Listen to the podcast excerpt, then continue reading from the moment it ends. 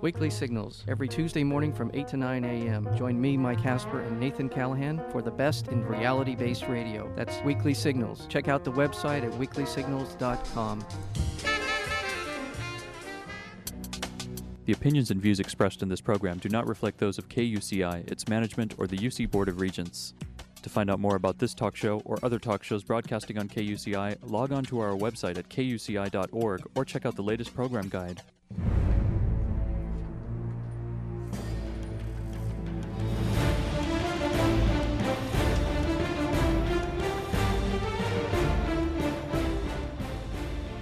You're listening to KUCI 88.9 FM in Irvine and KUCI.org on the web. Welcome to Privacy Piracy. I'm Lloyd, I'm the show's engineer, and your host is Mari Frank. Mari's a local attorney and certified information privacy professional. She's the author of several books, including Safeguard Your Identity, From Victim to Victor, and The Complete Idiot's Guide to Recovering from Identity Theft, coming out in May 2010. She's testified many times in Congress and the California legislature on privacy and identity theft issues, and you may have seen her on Dateline, 48 Hour, CNN, NBC, ABC, O'Reilly Factor, and many other shows, including her own 90 minute PBS television special, Protecting Yourself in the Information Age. To learn more about this radio show and our great guests, please visit kuci.org slash privacypiracy. Hey, Mari, what's our show about today? Well, our show is about cloud computing and a lot of really intricate technology and security issues. And guess what? We're going to be speaking with a military lawyer who happens to be a privacy and security expert too. So that's really fun. Let me tell you a little bit about Major David L. Wilson, who is in the U.S. Army. He's spent the last 20 years serving our country as an active duty attorney in the U.S. Army. And he spent the first 10 years of his military career representing clients as either a criminal defense attorney um, or in administrative hearings and a military prosecutor and a special assistant U.S. attorney. But during the last 10 years, David focused on technology and the law. He has provided legal advice and counsel to very high levels in the Department of Defense in the areas of space operations in the law, cyber or computer network operations in the law, and international law as it applies to military operations. So that's pretty exciting. He was a legal advisor at the Army Space Command and the National Security Agency. He has an incredible background for all of his education and training, but also he aside from his undergraduate degree, his ROTC, his law degree, he also has an LLM in military law with a focus in international law. And he then received an LLM, which is like a master's in law, in intellectual property law, with a focus in information technology law from George Washington University Law School back in 2003. He has so many different uh, uh, things that he's done in terms of getting licenses and and security clearance, etc. He received his security and certif- uh, certification and his pending certification as a CISSP, which he'll explain, and an ISC2, which is coming up. David is scheduled to retire from the Army in September 2010, and he's going to be practicing information security and compliance law as well as get involved or be start up a business doing security consulting. And sure, he has a lot of great information for us, and he has tremendous experience. And you can find his blog at info network security law help.blogspot.com. And you can probably just search David Wilson's blog and find that as well. Thank you, David, for joining us. Oh, thank you, Mari, for having me. Well, I know you are in beautiful Colorado, and we're, we're so thrilled that you joined us today and took your time out of your busy busy work. So, what's it like being a lawyer in the military? Um, I'd have to say it's pretty fascinating. Uh, you do have a lot of boring downtimes, and to set the record straight, it's not like the TV show being a JAG. uh, but um, we do do. I've done a lot of client services, um, like you said, prosecuting and defending, um, and a lot of advising commanders in combat zones on things like what targets are lawful targets to attack training soldiers on rules of engagement for combat, and uh, various weapons and things like that. Um, we do weapons and combat survival training, and I've actually jumped out of airplanes. Wow. I guess you're going to miss that when you retire, all that excitement, huh? Uh, I think I'm getting a little old to jump out of airplanes, but the rest of it I'll miss. so, what are your specialties in law now, and why don't you explain what you're doing?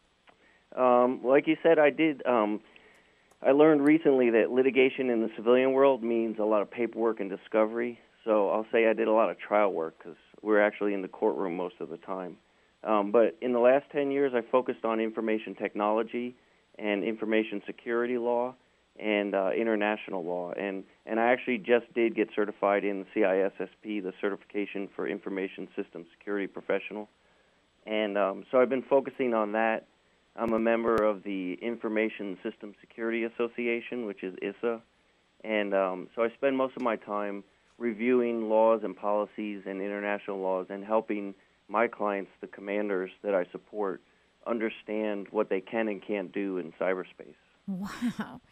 So, I so congratulations on getting your CISSP. What what is the ISC two? Oh, that's the organization that gives that certification. I gotcha. I gotcha. Okay. That incredibly difficult test. So tell me, you know, I, I have my CIPP, which is the Certified Information Privacy Professional, which wasn't an easy test either, but I am sure yours was a lot harder. How did you get to be such a techie when you started out in criminal law? Um, well, at about the the mid year point in my career, at about ten years, um, I looked out into the future and tried to figure out what I was going to do and what I wanted to do when I either got out or retired. And I just it just struck me that technology was the wave of the future. This was in about 98, 99. So I, I focused my career in that area, and um, I was uh, I went I was at Army Space Command where I did space control and international law. I worked at NSA where I, I did a lot of cyber and internet law and uh, and various assignments like that. And I just kept focusing in that area and um, started to be recognized as somebody who had a lot of knowledge and information in that particular area. Wow. So, uh, what about uh, space law? I mean, that that is pretty amazing. I know you had written something just recently on space law. What's what's that all about? Um, I wrote a, a thesis in in the army. You have to go through various schools, and um, the JAG, the Army JAG school, actually gives you a master's when you go through their their one year uh, school program, and you have to write a thesis. So I wrote my thesis on um, negating or neutralizing commercial satellites um, that are being used by our adversary um, against us. So, mm-hmm. for instance, um, for spying, you mean? For spying, targeting, things like that. Um, wow. Like during um, Desert Storm, the French satellite Spot, um, Iraq was trying to buy images from that satellite to figure out where we were positioned. Mm. So I wrote this paper to analyze under international law what we could do legally to uh, deny them those pictures by either like blinding the satellite or um, telling France that because they were an ally or under some some type of uh, injunction or international law that they weren't allowed to sell those uh, because they were uh, at that point they would be declaring themselves not neutral to the the conflict.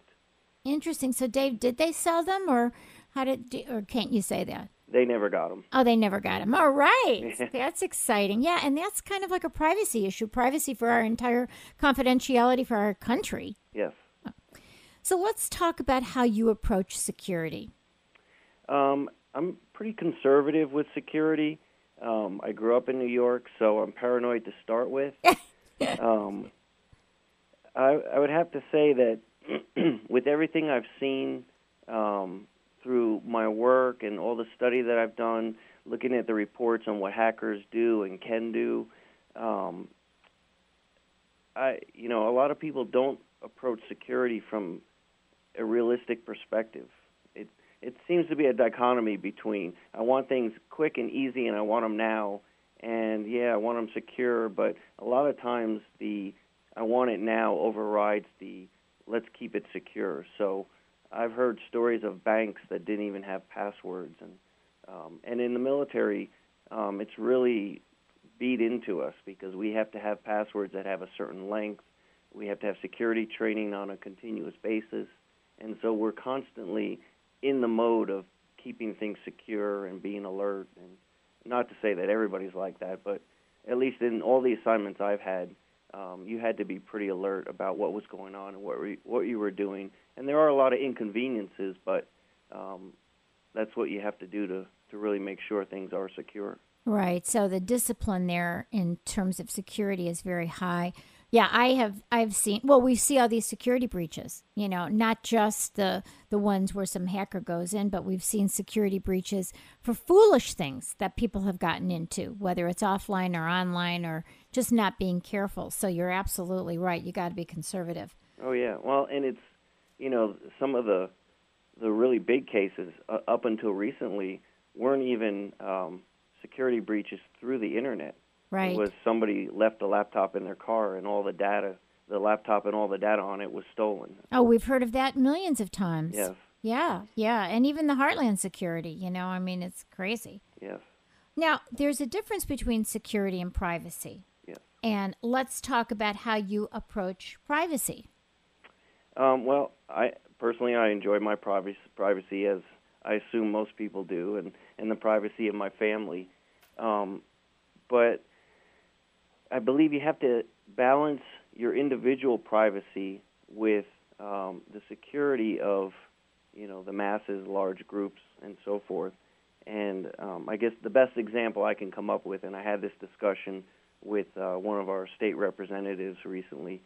Um, I personally, I believe and uh, am a big fan of the the cameras on city streets, and especially the red light and speeding cameras. Oh. I served in Germany for three years, and they had them everywhere. Huh. And, and it just became, you know, you just got used to it after a while, and so and it really slowed people down. You you barely ever saw people running red lights because they knew the cameras were there, and and if you did, it wasn't a judgment by a cop sitting on the corner. That light would flash, and you knew your photo was coming in the mail, and you couldn't deny it was you sitting behind that wheel. Right. And Well, uh, you know, and out in public, you know, I think you have to you have to protect citizens. And if the you know the cameras happen to see a crime or something going on, personally, I, I don't see a big privacy issue there, and I haven't had anybody uh, convince me otherwise. I'm open to hear you know why people think that is a serious Okay. privacy issue, but Okay, I'll give you one. okay, well, I can understand what people, you know, like what that people say. Okay, well, if you have the the cameras at the red light, that's one thing. But having cameras on all the streets and having cameras where you have it in a place where people might be gathering to protest or gathering to share information, and that can be used against them. That say you were at this rally and use that against a person, and and that's the kind of stuff like from the Hitler regime. You know, who are you associating with? Where are you associating? And that that is a privacy issue as to how you know the freedom you know freedom and privacy kind of go together and, and the right to gather and the, and the right to say what you want to say. I think those are the kinds of issues when that kind of information is gathered and kept and used for purposes that they shouldn't be used for. If you say we're only going to use this for criminal detection and you limit it to that, that's one thing. But that's part of the privacy principles. What are you collecting the information for? Is there going to be a secondary use? And if you absolutely could guarantee that there is no secondary use and it's against the law for any secondary use, then you know that that's a whole different story. Even with the um, in in London when they had the bombs, you know, having it doesn't pre- necessarily prevent crime. It can help you maybe find the people who did it, but it doesn't necessarily help you prevent crime because you have if you have cameras everywhere, law enforcement can't see it. So, you know, it, it's not a prevention and we need to talk about it. Maybe it may prevent some people, but the people who really want to do it, it doesn't prevent them. They're just going to get maybe get caught more easily. But again, my my whole issue is what might you use that information for that you have no right to use it for and how may the government or others use it in, in a way that maybe could stalk you, you know, follow you. I mean, we've seen things where I've heard people have found out that in people, for example, in the IRS that had access to information would end up stalking an ex spouse. Mm. So there are some privacy issues, and there's always, whenever you have privacy issues and security issues, there's always that delicate balance that you're talking about, which is okay. So if we if we have some really good reasons to do it, how are we going to preclude those other reasons? And I think that's one of the delicate balances between privacy and security. How do you build in privacy into technology? hmm You know what I mean? Oh yeah, and, and I agree with those scenarios. Um, m- my issue is I don't have any problem with the camera being there, but like you said, how they use that information, that's where you have a, a serious violation of privacy. And um, I guess coming from a military perspective, we have a lot of rules and regulations that tell us what we can and can't do with uh, data and in information and intelligence that we collect. Right. And it tells us what we can and can't collect and how long we can keep it and what can be done with it.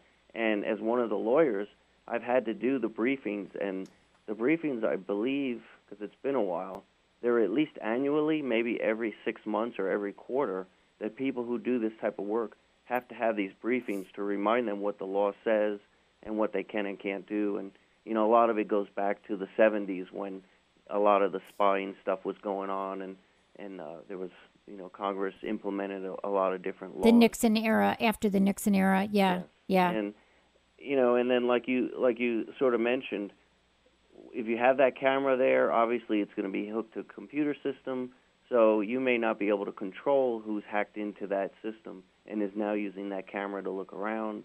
right. Um, so I- agree. So there are issues, yeah. hmm Well, you know, I think one of the things that that you've been in the military for 20 years and you know the discipline of the military, which is really wonderful because you have rules, you have regulations, and if anybody violates those, there's some real problems. Yes. in the real uh, society, and I, I guess I'm calling it the real world of you know what's going on here. Look at what happened. We've had so many breaches of that people weren't following the rules, like in the passport.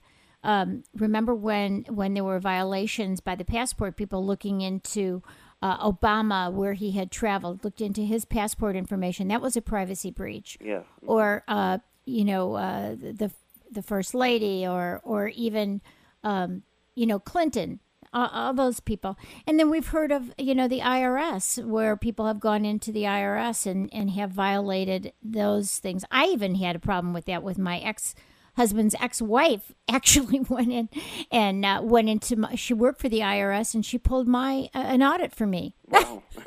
so uh, what I'm saying to you is, I I know you're coming from a military situation where there, I think, are many more uh, d- discipline. Uh, there's much more discipline, and there's many more people looking over your shoulder, so to speak, than there is out in the real world of you know the IRS, even though even though a government agency or or businesses. We have a lot of dirty employees. In fact from people that I've worked with in Orange County District Attorney's Office, 60% of what they uh, prosecute in identity theft is dirty insiders here. Oh yeah. Mm-hmm. Okay, so so there, not everybody is as honest as you or as disciplined as you are. So that those are the kinds of you know things that worry me at least with regard to these kinds of uh, surveillance issues.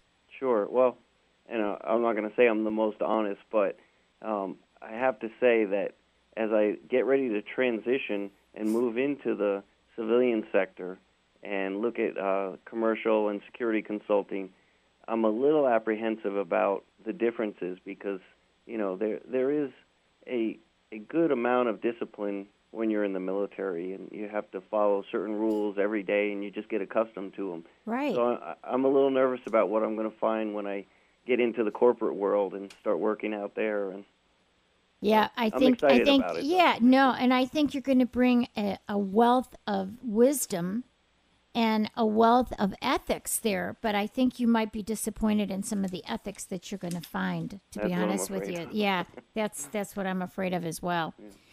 Uh, you're listening to KUCI 88.9 FM in Irvine and KUCI.org on the net. I'm Mari Frank, the host of Privacy Piracy, and we are speaking with a wonderful, brilliant attorney from the U.S. Army, Major David L. Wilson, who is a real techie. He's a security expert, a privacy expert, and he has been around a long time to tell us about some very fascinating issues in privacy and technology.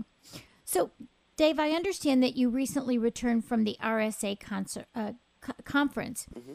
Why don't you tell us about the conference? And a lot of people don't even know what RSA stands for. So, and, and talk about that and what the big topic was. Okay. Um, RSA is a security company, and um, I know the last, I believe the last letter, the A, stands for Alderman, but the three letters stand for uh, the, the first letter of the last names of three individuals who I believe started the company. But uh, RSA has security conferences um, at least twice a year, maybe more. I know they just had the one in San Francisco a couple of weeks ago, um, and they're going to have they have one in London, I believe, and um, maybe somewhere else in the world. Uh-huh. Um, and it's um, security professionals that come in from pretty much around the world. There was about 16,000 people there, I think, at the Moscone Center. Wow. And there's 250 presenters, and they just do briefings um, throughout the day for about a four and a half day period. And then you have keynote speakers like um, um, the director of the FBI was there, um, uh, Scott um, Charney from uh, Microsoft was there, uh, a gentleman from Symantec. So all the a lot of the big names from the security world are there as keynote speakers, and then you have people talking on different topics from law government to very technical issues. Um, I sat in on a presentation where a gentleman was talking about um, what can be embedded in URLs. So when you think you're clicking on a URL in your uh, email, um, it's not necessarily taking you to that site that they're advertising. It could be a ghost site that has malware on it that's going to be downloaded to your computer. Yeah, I've heard many times to always type in the URL yes. and never just use one that, you know, that that you have somewhere on your computer. Just retype it. Correct. Retype it always for that reason. Yeah. And the and the big topic at the conference was uh, cloud computing. Okay. And um, some people you talk to say, "Oh no, that's been around forever," and other people are like, "What the heck is cloud computing?" Right. And um, so they they didn't get into defining cloud computing because the majority of the people there were familiar enough to have a semblance of a definition, um, but they did get into a lot of the der- different issues associated with cloud computing. So, for my audience, now we have students here at the university that may know what it is. We have business people driving by. We have privacy people listening. But there, I bet there's a lot of people who really don't even know what cloud computing is. So, why don't you define it for us and give us some examples of, you know, what we're already doing in cloud computing that we may not even know about. Sure. Um, I guess in my mind, the easiest example is like if you have a Yahoo or Hotmail account, that's that's a form of cloud computing because right. your email does not sit on your computer at home or at work. It sits on a server. Um, like if it's Hotmail, it's uh, out in Washington State, and so you actually log on to their server and pull your email from there look at it, and then uh, then you log off. And your email, unless you actually save it to a drive on your own computer, that's where your email sits. And um, some of the different uh, types of cloud computing that are being offered are um, software as a service, infrastructure as a service, and platform as a service. And within those, you have things like storage, and that's probably what most people are familiar with, other than email is um, if you've heard of like Carbonite or things like that, you can store all your data on a server somewhere out in what they say call is the cloud. And I guess they say it's a cloud because you don't necessarily know where it is that data is sitting. It can float, huh? oh yeah. yeah. So it's out there somewhere, and you can access it. And I, I guess basically, I haven't used all the different services, but you could just have a PC and uh, you know have all your services out in the cloud. You know, as long as you you pay for them. And And for companies, you know, who don't have the money to set up a whole network and have system administrators and everything they need, need to keep that network up and running, the cloud is a pretty good option, depending on what type of uh, data that you're running across your uh, your networks and you're responsible for. When people go on the like MySpace or Facebook, are they are they in the cloud there? Um, I'm going to say, in my opinion, I believe yes. Yeah. Somebody may argue with me, but and and the reason I say that is I'm not an expert on the cloud. I, I know a good amount about it. Right. Um, but also, there's a lot of unknowns with the cloud. So you could ask four different people what cloud is, and you get four different answers. Right. You know, you had said that there was a, a great quote from the Cloud Security Alliance in their document, and, and you had sent that to me. I thought that was pretty funny. That it says cloud computing is about gracefully losing control while maintaining accountability, even if the operational responsibility falls upon one or more third parties. Exactly. Mhm. So, so what does that mean legally? What if, if, um, I guess, who's ultimately responsible if there's a hacking into the cloud? Well, it it depends. Um, again, I'm not an expert on this, but Okay. it depends on what laws you're talking about. Okay. But from what I've seen so far, and I'll I'll just talk generically rather than getting into a specific law. Um, okay. If you're and and I'll use some examples. If you're like a um, uh, you're running credit cards, so you fall under the PCI DSS standards because there is no um, per se government regulation that says this is what you have to do if you're running credit cards, like if you're Home Depot or Lowe's or something. And it all depends on how many how many credit cards you run over a certain give a certain period of time. Right. So Visa, Mastercard have set up these standards. Exactly. Right. um, you're responsible for that information. So if you're running those those cards and you've hired a a, uh, a cloud provider to hold on to and secure all that data for you, um, my understanding is you are ultimately responsible, even if they get hacked because of their security. And um, The buck stops with you. I guess every then you'd have indemnification rights. Yes, and Yeah. you know, and for that reason, um, one thing that I've been advocating lately, um, and I and I added it because I spoke at RSA on a an article I wrote on a different topic, but um, they asked me to put in an application slide. So when I when I pushed it down to um, the user level, the application was don't just know what the security is for your network and the data that you have on your network.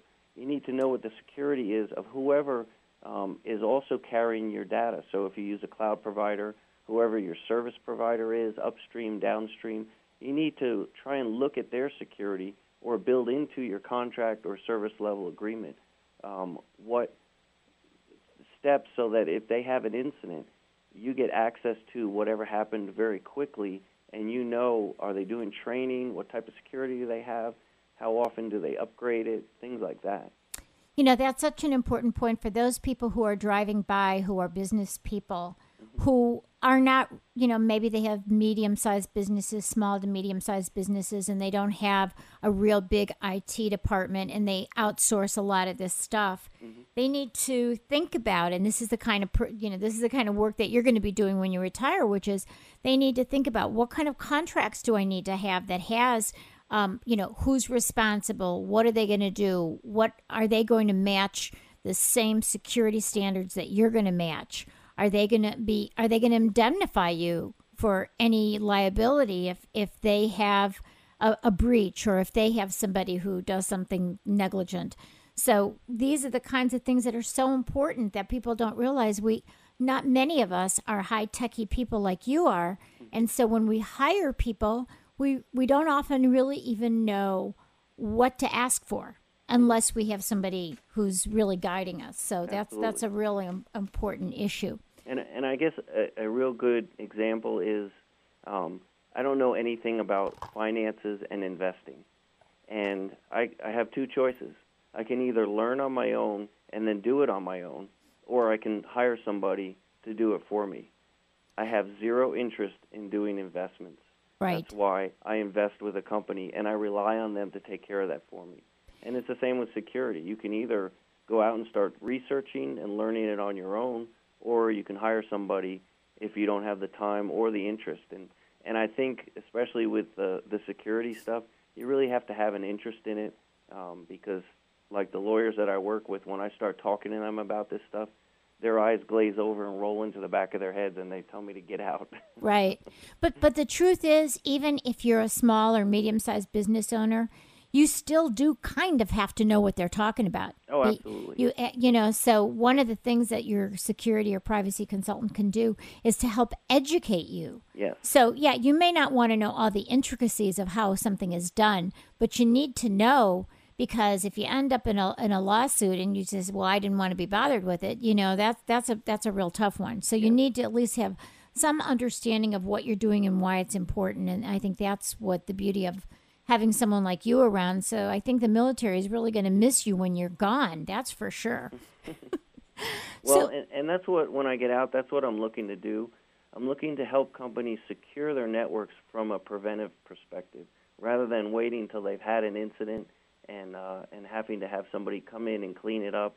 Um, I want them to understand the laws and regulations that may apply to them, um, help them set up a, a security policy and procedures and put everything in place and do training and help them understand these are the steps you need to take to make sure you're secure and at the very least put them in the best position possible so that if they do and and I say if I should say when they have a data breach because I think everybody right. will eventually right. um, they are in the best position possible to fare well from that keep their reputation intact uh, not you know mount up legal fees and and fines for various data breach laws and things like that. So. And it's so important that they understand privacy too, because let's say that they do have a secure system, but they've had they've collected more information than they needed. Let's say they collected social security numbers, and they really didn't need to collect social security numbers. Like, yeah. for example, with um, with Blue Cross Blue Shield or any of the health carriers right now, you know they don't use a social security number anymore for that being your account number you know, they stopped that years ago because of California law. So when if you have a you know a hospital that has all these social security numbers on there, they really didn't even need it. You know, yeah. they really didn't even need it except for those people maybe who didn't have insurance. But so that's another issue is understanding that privacy. Uh, you know, is really important as well. You can have security without privacy, but you surely can't have privacy without security. Correct. So it's it's kind of important. Let's talk about uh, some of the d- data there. Um, so, w- you know, when we talk about where is data stored, what mm-hmm. what uh, issue is that? What how important is that? Um, well, it depends on the type of data that it is. If it's if it's going to involve privacy, uh, PII, which is personally identifiable information. Um, one of the issues with cloud computing is, um, let's say you're you're using Amazon or Google and you're storing all your data on their servers, and they happen to have their servers in the European Union. The European Union has very strict privacy laws. So if um, and those companies will have to let the European Union know. Obviously, if they're going to have servers there, they have to have some sort of um, uh, business license, and they. I'm assuming again, I don't know for sure that the European Union will know what type of data is sitting on those servers. And you may not be able to move that data around as freely as you like because uh, the EU uh, restricts how privacy data is moved around and where it's moved to. So if there's a country that doesn't have as strict privacy laws as the EU, then uh, legally you're not allowed to move that data. Um, the, the U.S. has the Safe Harbor Act, which allows us to move some data back and forth. But the the EU late uh, recently has changed some of their rules, and um, when you look on some of the blogs, some people believe they're going to be more restrictive. Some people believe it's just a a codifying of the rules they already had. So um, th- there's a lot of let's say minefields and loopholes that you really got to watch out for and, and keep on top of. Right. Mm-hmm. So, you know, we've talked in the show about how the the laws in the European Union in protection protecting privacy are really more stringent. For example, there's opt in instead of opt out, so that, for example, a company can't sell your information without your prior permission or can't share that information without your prior permission.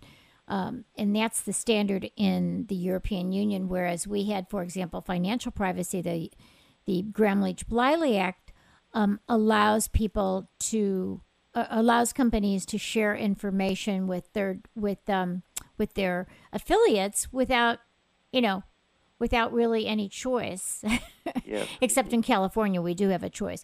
But so that's the difference in opt out. There's a lot more of sharing of information without getting prior consent with Americans here than there is in Europe, where there has to be prior consent.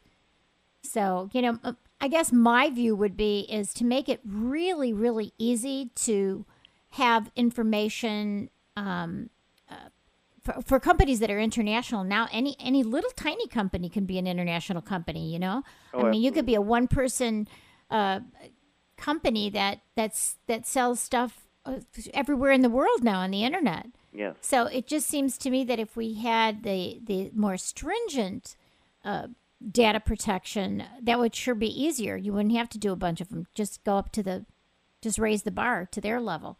I don't mm-hmm. think that'll happen, but Yeah. but you know that would make it easier, right? Oh, absolutely. Yeah. Mm-hmm. So let's talk about how you can ensure the protection of your or your customers' data in the cloud. That's I think that's the most important thing to talk about now. Mm-hmm. Um, well, um, the first thing I would say is um, there's a really great article out there that Dave Navetta wrote. He's uh, a friend of mine and a, a partner in the Info Law Group.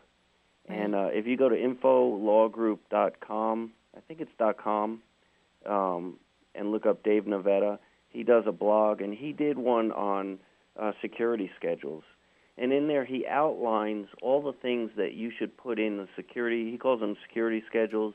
You could also call them the contracts or the service level agreement, and all the things that you would want in there to make sure that you are um, keeping your your network secure and reaching outside of your network to whoever your provider is. Um, things like uh, I mentioned earlier, if if uh, your provider has a security breach, um, how soon are they going to be required under that security schedule to notify you? Is it within 24 hours?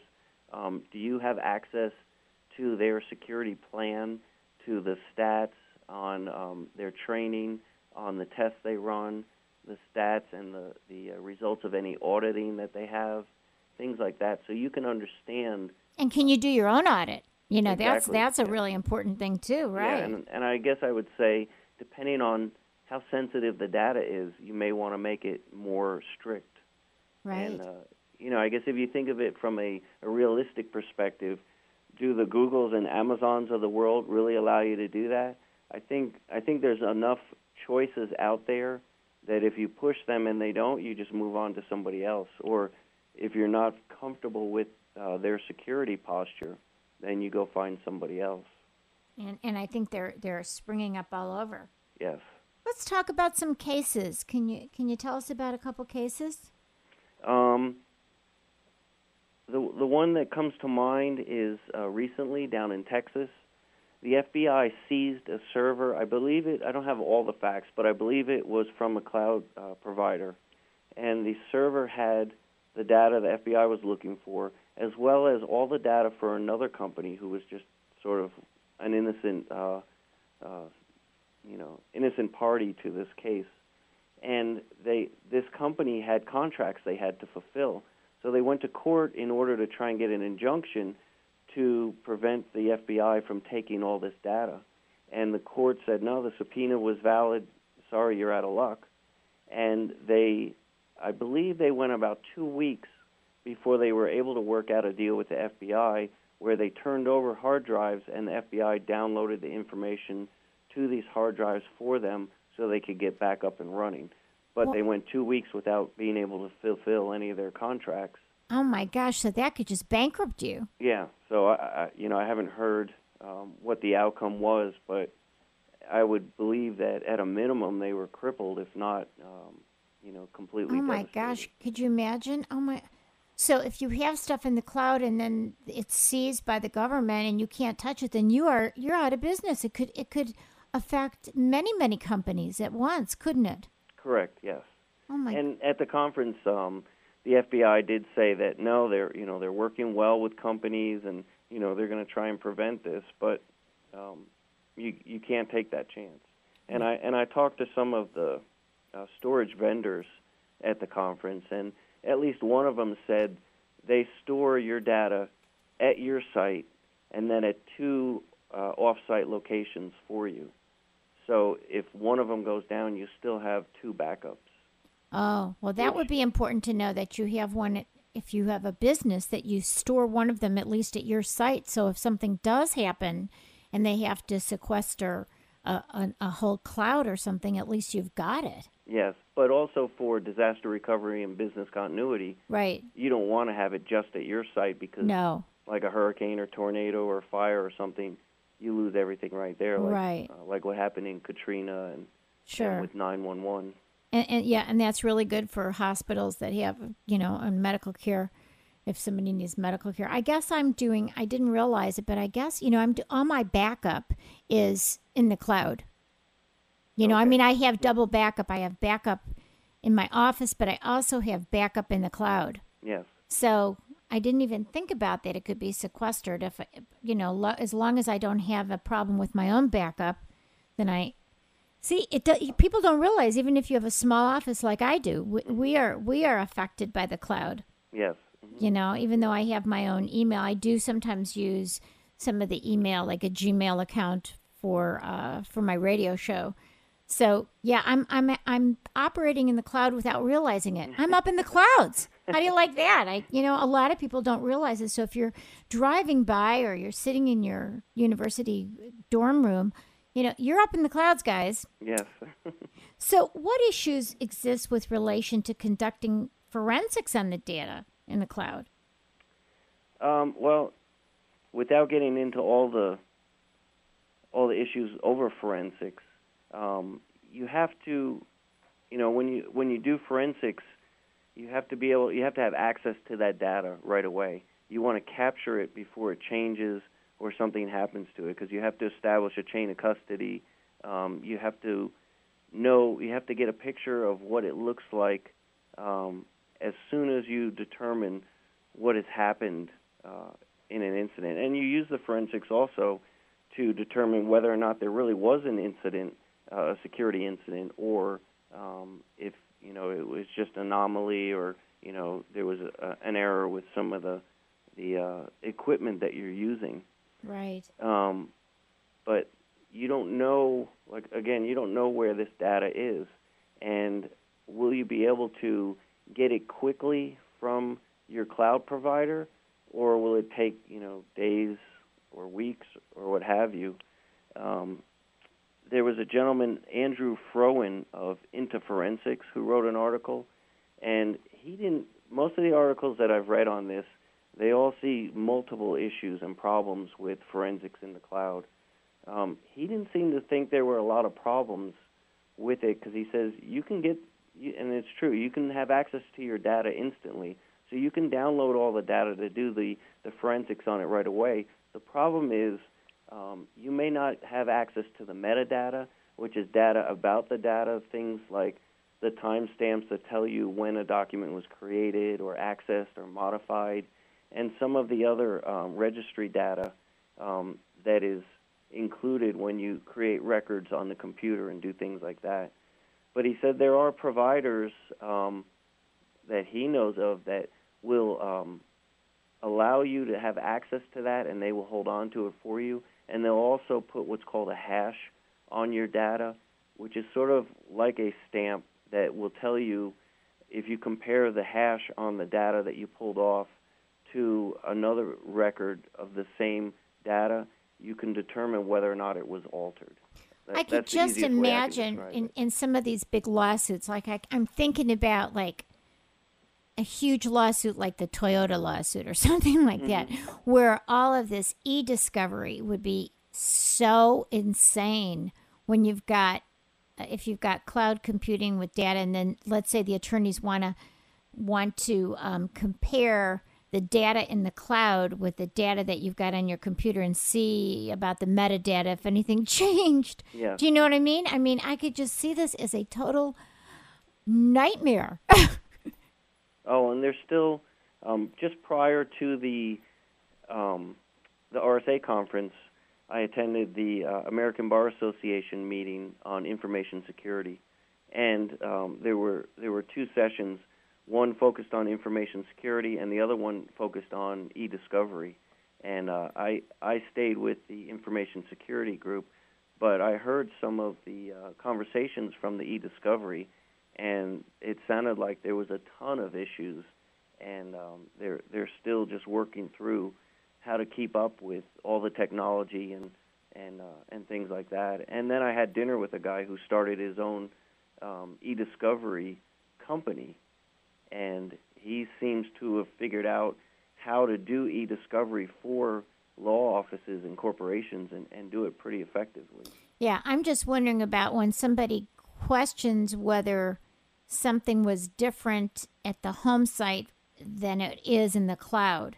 Yes. and that they want to subpoena the documents from the cloud and then compare them to see the metadata. You know, I mean, I'm just maybe I'm off base, but I just see that as some kind of craziness that could be just put a huge, huge cost into litigation Oh, for absolutely. companies. I mean, I do a lot of expert witness testimony and I see the kinds of costs that that people have in just defending lawsuits and it's just they really need to have some good mediation in these fields because it's uh, it's just so expensive. And how do you how do you pull all this together? It's Yeah, just well, and and along those lines, you also have the issues of do the attorneys in the law firm do they understand all this technical stuff, and then um, do you have somebody, uh, one of the attorneys, if you're if you're in front of a jury, are they able to easily explain this stuff to the jury so the jury understands what's being presented to them and um, all the different issues and things like that?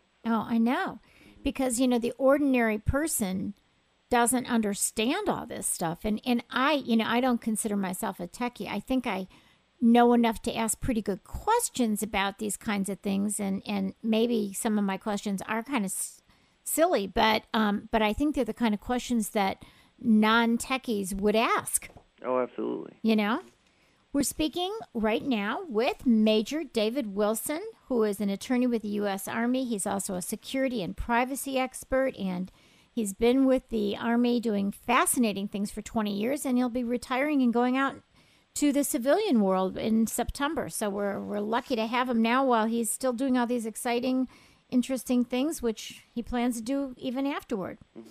So, um, by the way, we're listening to KUCI 88.9 FM in Irvine and KUCI.org on the net. I'm Mari Frank, the host of Privacy Piracy. So, what happens? Um, you were talking about, for example, if there is a, a disaster, okay, or bankruptcy, or what if the business, the cloud computing business, actually goes out of business? What What about then? What, what do you do? Well, you could be out of luck. Uh oh. Uh oh.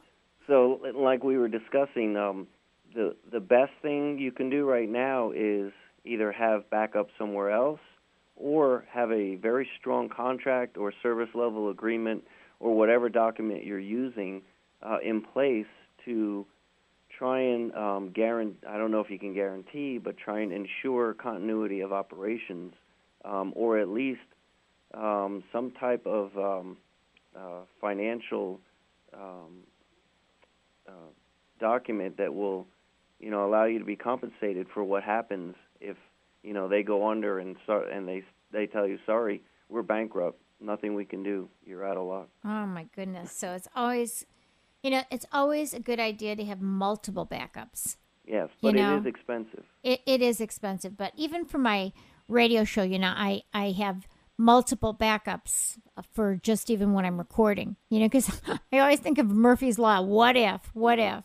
So some people don't even think about that Yeah. when they're when they're well, doing something. and lately, what I've been thinking about um, as I try and figure out um, the niche that I'm going to provide into the security business, I've been thinking about cyber insurance, And I did a search, and there I think I found like one or two companies on the internet that actually provide cyber insurance. But it's probably a very good idea if you're not going to do your own research or you're not going to hire a security company to make sure you're secure, and hopefully they they will provide you uh, some semblance of a a qualification or a guarantee um, that they're you know making you secure, or um, you need to go out and look at cyber insurance because if you lose everything, then at least you you have that backup. And and that's really what uh, I think security is all about right now. You can say, ah, it'll never happen to me, or you can say, it could happen to me.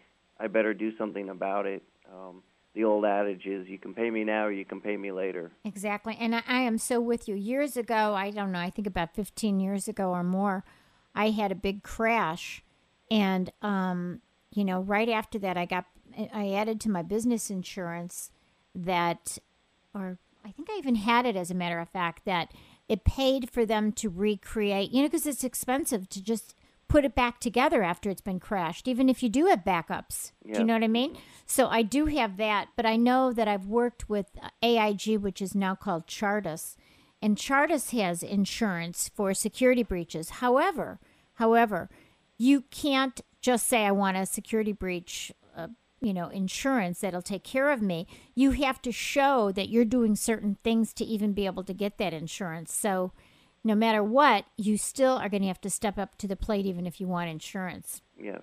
Mm-hmm. So, you wrote an article on international cyberspace. Why don't you tell us a little bit about that and why you wrote that? Um, about a year ago, I had a little bit of time on my hands, not much, and uh, I was thinking about when Estonia and Georgia were their networks were hacked into um, by using a denial of service attack. Mm. And um, a denial of service attack is where, um, in its simplest form, your networks are flooded with traffic so that you can't do anything. So basically, your networks are either clogged up or they crash because of all the traffic that's being flooded into them. Right. And I've tried to get in, for example, Bank of America. It's happened a couple times where they go, we, our, everything's down. Yes. And you know that that's one of those attacks or something. Yes. Yeah. Mm-hmm. And I started thinking about what what can a country do um, when that happens, other than like what, um, and it's a little more complicated what Estonia and Georgia did, but uh, for time purposes, basically, they did a self-imposed denial of service by blocking their networks off from the outside world. So within their countries, they could continue to do business, but they couldn't do business outside of their networks. Hmm. And um, if you think about it, the countries surrounding them, for the most part, were friendly neighbors, um, and so they didn't want to. And the the next hop back out of their networks is into uh, one of their friendly neighbors' countries. So under international law, they can't go to their friendly neighbors' countries into their networks and and do something or block the attacks because they're violating the sovereign integrity of that nation. So I started thinking about what could they do in order to try and uh, in order to have more options than just uh, defending within their networks. And what I came up with was if we took the major hubs of the internet, and there would be maybe a few hundred around the world, um, and designated those as international cyberspace, like one of the entry points into the country of Georgia um, came from Turkey. So if that hub in Turkey was considered an international cyberspace point, then the nation of Georgia, if they were attacked, they could go into that uh, hub in Turkey and block the attack there and allow the traffic to come into their network from other locations or to go around uh, the attack where they blocked it through that hub. Now there's a lot of other technical issues, and I came up with a definition, and it was it was part of an article that I had published in the Armed Forces Journal uh, last July. Um, but one of the big issues with that was the fact that these hubs are privately owned, like Verizon, AT&T. They own these hubs. Um, but in my mind, if we had sort of like a NATO organization that controlled these hubs and the private companies still owned them, these the countries who were part of the organization would funnel money into those hubs to keep them up and running and healthy because of all the economic uh, that transfer through those hubs on a daily basis. Oh yeah, we're so dependent on that. Absolutely. Mm-hmm. You know, I, I love your blog. I was looking at it and I, I read on your blog that you think electronic espionage may actually become an act of war. Why don't you tell us about that?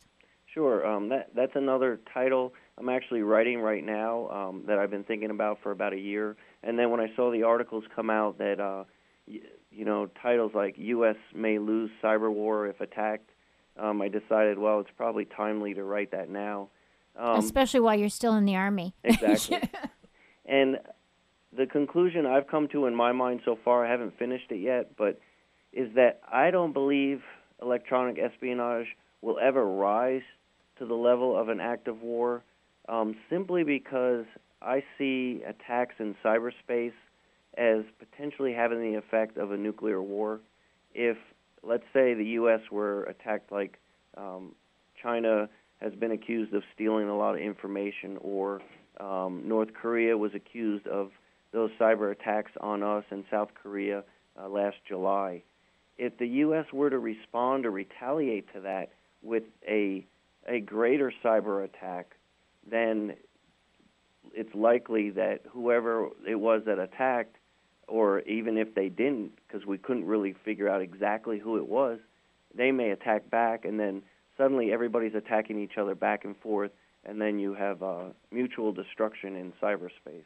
Right. So, but what I want to do is explore all the different issues and scenarios that could potentially occur, and and try and find how close we could possibly get to um, that ultimate scenario based on uh, what's going on. And I see electronic espionage right now as just a move from the old Cold War, human to human. It's now people sitting at keyboards trying to you know, steal nation secrets and company trade secrets and things like that. Yeah. You don't even have to have a satellite anymore, right? No. You don't have to read somebody's mind like they did, you know, and, and during the Cold War as well. I mean, they, they probably are still doing that kind of stuff too, but now it's just so easy. Yes. And w- with the internet. We don't have a lot of time. Why don't you just uh, give what your blog is so people can go and visit it? Sure. It's um, it's info dash network dash security dash law dash help dot blogspot dot com. Great. Um, I just want to ask you. We only have about oh about a half a minute left, but I just want to say so. Um, what are your real plans for the future then in September? Um, well, I'm looking. I'm, I'm doing some interviewing right now. Eventually, I will have a or be part of a security co- consulting company because, like I said, I want to combine the law and the security piece and try and help companies uh, secure their networks and their data and customer data from a preventive perspective. Well, we'll have to have you back on then to tell us all the great things you're doing and give some great advice to all these companies that come by here. All right. Oh, I'd love it. All right. Thank you so much, Major uh, Dave Wilson. You're terrific, and we will you. talk to you soon. All right, thank you. You- You've been listening to KUCI 88.9 FM in Irvine and KUCI.org on the net. I'm Mari Frank. Join us every Monday morning from 8 to 9 a.m. right here on KUCI 88.9 FM in Irvine. And also visit our website at kuci.org slash privacy piracy. There you can see our upcoming guests, learn a little bit about them. You can download uh, podcasts. You can even see our previous guests and listen to their archived interviews right there. And you can write us emails about what's important to you about privacy in the information age. Thank you. Stay private. The opinions and views expressed in this program do not reflect those of KUCI, its management, or the UC Board of Regents.